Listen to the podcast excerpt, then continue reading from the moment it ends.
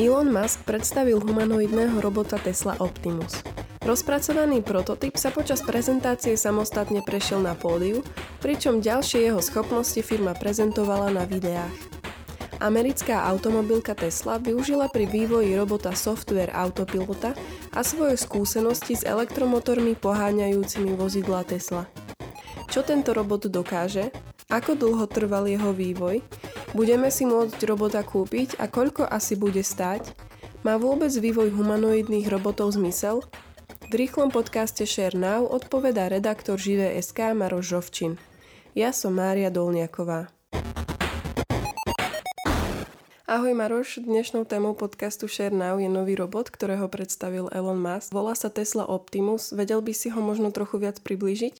Ahoj Majka, áno, toto bolo dosť očakávané predstavenie, najmä medzi ľuďmi, čo sa venujú robotom. Elon Musk klasicky tým svojim megalomanským spôsobom na pódiu osobne teda predstavil tohto robota Optimus, Tesla Optimus, alebo hovorí sa mu aj, že Tesla bot. Je to v podstate humanoidný robot, čiže má dve nohy, dve ruky. Na pódiu sme videli jeho prototyp, ktorý oni tvrdili, že prvýkrát na tom pódiu bol bez káblov a bez nejakých lan, na ktorých by bol uchytený a urobil teda niekoľko krokov, zamával ľuďom a tak. A potom teda už ďalej na videu ukázali ďalšie veci, čo dokáže, že dokáže nosiť krabice, prenášať nejaké veci, navigovať sa v priestore. No a vlastne na záver potom ešte ukázali prototyp verzie, ktorá už by bola bližšie k tej produkčnej a to už bol taký oveľa viac uhladený robot, ktorý už mal viac aj tých súčastí robených na mieru. A vlastne tá, poskytol taký nejaký náhľad toho, že ako by ten robot reálne mal vyzerať už keď sa bude predávať. V čom je možno tento robot jedinečný alebo čo všetko dokáže? Vieš čo, není veľmi jedinečný. Jedinečný je možno tým, že ho robí Elon Musk, teda že on mu dáva tú svoju mediálnu, tú pozornosť, ktorá sa venuje všetkému, čo Elon Musk robí, lebo takýchto robotov vyvíja kadekto. Najznamejšie možno ten Atlas od Boston Dynamics, to asi poznáš tých rôznych videí, kde robí ten parkour, alebo nosí veci, alebo do neho šťuchajú, on sa postaví a podobne, ktorý je oveľa schopnejší ako to, čo sme videli, že urobil tento robot eh, Tesly, ale to je stále ako vývojový program. A potom sú aj komerčné roboty, napríklad eh, Digi Git od spoločnosti Agility Robotics, ktorý takisto má dve nohy, dve ruky, vie sa navigovať, vie nosiť veci. A ten sa už normálne predáva, stojí nejakých 250 tisíc dolárov. Ak je to akože komerčný produkt, má nejakých 18 kg, vieš si ho kúpiť a bude ti doma behať. Čiže to, čo ukázala Tesla v zásade není nejaké revolučné v tej použitej technológii, aspoň na základe toho, čo zatiaľ Elon Musk ukázal. Ono môže byť veľmi zaujímavé to využitie umelej inteligencie, ktorú spoločnosť používa pri autopilotovi Tesly, alebo teda pri autopilotovi na využívanom automobiloch Tesly. A zároveň teda expertíza, ktorú má v oblasti elektromotorov a batérií, pretože to je veľký problém pri týchto humanoidných robotoch, že sú veľmi ťažké a veľmi krátko vydržia na batériu. Napríklad ten spomínaný Atlas od Boston Dynamics má 89 kg. Čo sa týka tohto Optimusa, tak niekde som našiel, že by mal mať asi 57 kg. Neviem, nakoľko je to presné, keďže ešte zatiaľ není tá finálna podoba tej produkčnej verzie. Ale teda Elon Musk povedal, že by mal vydržať celý deň prevádzky na batériu, čo je dosť odvážne a dosť čudné tvrdenie, lebo napríklad už len taký spot, to znamená, to je ten psí robot, ktorého má tiež Boston Dynamics, tak ten vydrží pár hodín na batériu. A to je menší, ľahší, má menej motorov a tak. Čiže ako keby bavíme sa tu rádovo o nejakej inej výdrži. A taktiež, čo je zaujímavé, ale tiež to nemáme ničím zatiaľ podložené, je to len také tvrdenie Ilona Maska, že keď sa bude ten robot predávať, tak by mal stať pod 20 tisíc dolárov, čiže niekde okolo 20 tisíc eur, čo je v podstate rádovo nižšie ako konkurencia. Ten spomínaný Digit teda stojí 250 tisíc dolárov, spot od Boston Dynamics niekde necelých 80 tisíc dolárov. A aj keď sme sa rozprávali vlastne s vývojárom robotov na Slovensku, s Radoslavom Balajkom zo spoločnosti Panzer Robotics, oni robia toho slovenského robota Artaban, tak on vravel, že, že v tom segmente obvykle stoja vlastne 100 tisíce tie jednotlivé roboty roboty. Čiže ako keby posunúť sa odrazu k 20 tisícom je dosť podivné vzhľadom na to, že tam nie sú použité nejaké iné technológie, hej, že niečo, čo tie iné roboty nepoužívajú, nejaký iný typ motorov alebo, alebo proste nejaká, nejaká revolučná technológia. Tak ak by to bola pravda, tak toto by bolo to kvázi revolučné, len ne, nevieme, že či to je realistické. A čo vlastne všetko obsahuje ten prototyp Bumblebee, ktorý ukázal Elon Musk? Vravil ste aj niečo, že tam sú nejaké systémy z ich aut?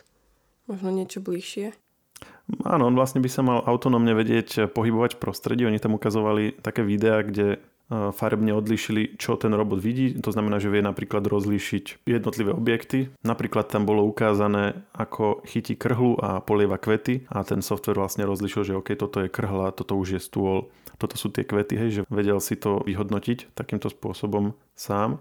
A z, a z tých ďalších vecí v podstate nič také veľmi prevratné. Nosil tam nejaké krabice, pohyboval sa tak, aby nenarazil do ľudí, ale aj to bolo stále ešte, ako v tej vývojovej fáze ešte bol pripevnený o niečo a mal externé napájanie a tak ďalej. Ale tak teda treba povedať, že pokým tie konkurenčné roboty sú vyvíjane mnoho rokov, tak eh, Elon Musk hovorí, že tohto svojho robota nevyvíjali zatiaľ ani rok. V podstate v auguste minulého roka ešte len bolo oznámené, že Tesla by chcela takýto projekt začať a v apríli tohto roka boli vlastne nejaké prvé konkrétnosti už popísané s tým, že neskôr v roku 2022 bude teda finálne predstavený, to bolo teraz a teraz aj spätne, keď hovorili, tak vravili, že v apríli ešte len začal chodiť. Takže naozaj ten vývoj bol v podstate bleskový. Evidentne teda stávajúc a aj to predstaviteľa spoločnosti uvádzali, že stavali najmä na tej expertíze, ktorú majú z automobilov Tesla Tesla. Takže to ten vývoj asi dokázalo nejakým spôsobom urýchliť. A ty si spomínal, že um, tento robot príde na trh za podstatne nižšiu cenu. Budeme si ho môcť kúpiť uh, vlastne hoci, bude si ho môcť kúpiť hocikto, keď príde na trh a mohol vlastne by si priblížiť, že aké by mal potenciálne využitie, keby prišiel napríklad do domácnosti alebo do firiem.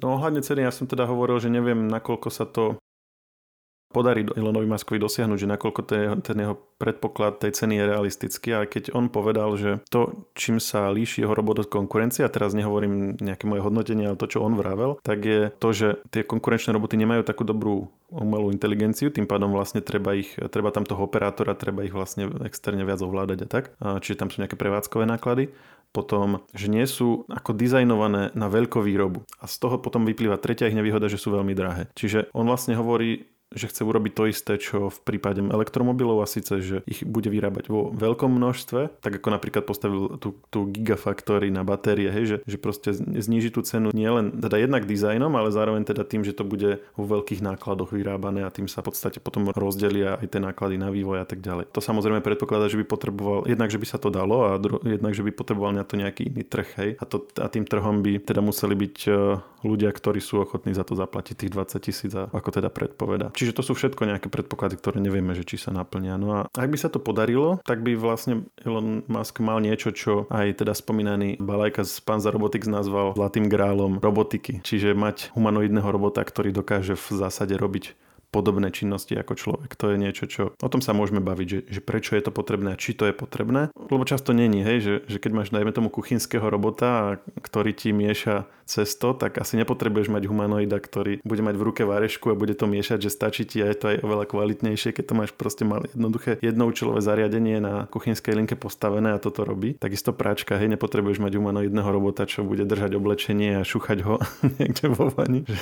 práčka to zvládne oveľa lepšie, alebo nejaké stroje, ktoré lakujú auta v továrni. Ale zároveň to všetko ostatné, na čo tieto jednoučilové stroje nie sú stavané, to, čo ako keby to naše prostredie, v ktorom žijeme, je prispôsobené ľuďom. Čiže schody majú nejakú výšku, rebríky majú hej, od seba nejak tie uchytky, nástroje všetky sú robené na ľudskú ruku, dopravné prostriedky sú robené tak, aby ich človek obsluhoval. Čiže máme tu nejaké prostredie a keď chceme ho zautomatizovať bez potreby upraviť toho prostredia, tak najuniverzálnejším riešením je vytvoriť niečo, čo vie používať tie tie ľudské nástroje. A to je teda humanoidný robot. Alebo to je tá, tá, tá vízia humanoidného robota, ktorá by, že by, že by to jedno, jedného dňa bolo možné. A to vlastne hovorí aj Elon Musk. On hovorí, že ten jeho robot by mal robiť všetko od nejakých pomocných prác v továrni a tam už priamo hovorí, že by bol pokusne nasadený pri výrobe aut v továrniach Tesly, ale zároveň by teda jedného dňa mal pomáhať s domácimi prácami. Alebo tam spomínal starostlivosť o seniorov. Čiže vyslovene celé spektrum vecí, na ktoré skrátka potrebuješ dve ruky, dve nohy a nejakú interakciu s okolím. Takže má podľa teba zmysel robiť takéto humanoidné roboty? Lebo napríklad, keď si teraz povedal tých seniorov, tak práve, že im často chýba ľudská blízkosť alebo niekto, s kým by sa mohli porozprávať. Že či toto je možno správny smer. Jedna vec je, že čo je ideálne a druhá, že čo je ako keby technicky možné. Hej? Že toto je napríklad problém, ktorý sa už dlhé roky rieši v Japonsku, že, kde vlastne počet tých starých ľudí extrémne vysoký a, a budeme to riešiť aj my tu, že jednoducho nemáš toľko tých sociálnych pracovníkov, ktorí by to pokryli a potom už e, riešiš praktické veci, hej, že či im má kto doniesť jedlo, či im má kto zabezpečiť nejaké základné potreby. Keď máš toto zabezpečené, potom môžeš riešiť, že či o nich dostatočne postarané po tej emocionálnej stránke. Hej, že obávam sa, že môže nastať situácia, kedy nebude mať kto zabezpečovať ani tieto základné veci a nie to ešte tu, nechcem to nazvať, že nadstavbu, ono je to možno ešte dôležitejšie. Ďalšia vec je, že potom tí existujúci sociálni pracovníci budú mať viac času venovať sa práve takým tým spoločenským aktivitám a nebudú musieť, hej, že väčšinu svojho pracovného času zamestnať nosením jedál, odnášaním špinavého prádla a podobne. Má tento Tesla Optimus niečo výnimočné v porovnaní s konkurenciou? Ty si spomínal, že teda možno ani nie, ale vlastne ten prínos potenciálny, v čom spočíva? Podľa môjho názoru prínos je veľký, ale není ním ani ten samotný robot. Možno bude, uvidíme, aký bude, keď bude. Ale už dnes je tým prínosom určite to momentum, ktoré tým vznikne, lebo to je práve ten marketing, ktorý okolo svojich produktov dokáže Elon Musk vytvoriť, ktorý potom hýbe celým tým segmentom a to sme videli pri elektrických autách. Pre Teslou existovalo milión iných elektrických aut a nikto tomu veľmi nevenoval pozornosť. A teraz odrazu hej, prišiel ten Roadster od Tesly, potom Model S, potom Model 3 a odrazu všetci chceli robiť elektrické auta, odrazu e, štáty začali dávať finančnú podporu na tieto projekty. Pritom ani tie auta neboli zase ako, neboli zlé, ale nebolo to nejaká akože, hej, nejaké úplné výslnie konštrukčnej dokonalosti, ako mali veľa nedostatkov, ale nejakým spôsobom naštartovali celý ten priemysel a odrazu každý to vnímal, že tiež chcú mať svoje elektrické auto. Oni by boli aj tak, ale ono aj tak by sa prešlo zo spalovacích motorov na elektrické auta, lebo proste ten trend bol nejakým spôsobom nastavený, ale by to trvalo možno hej, nejaký počet rokov dlhšie. Čiže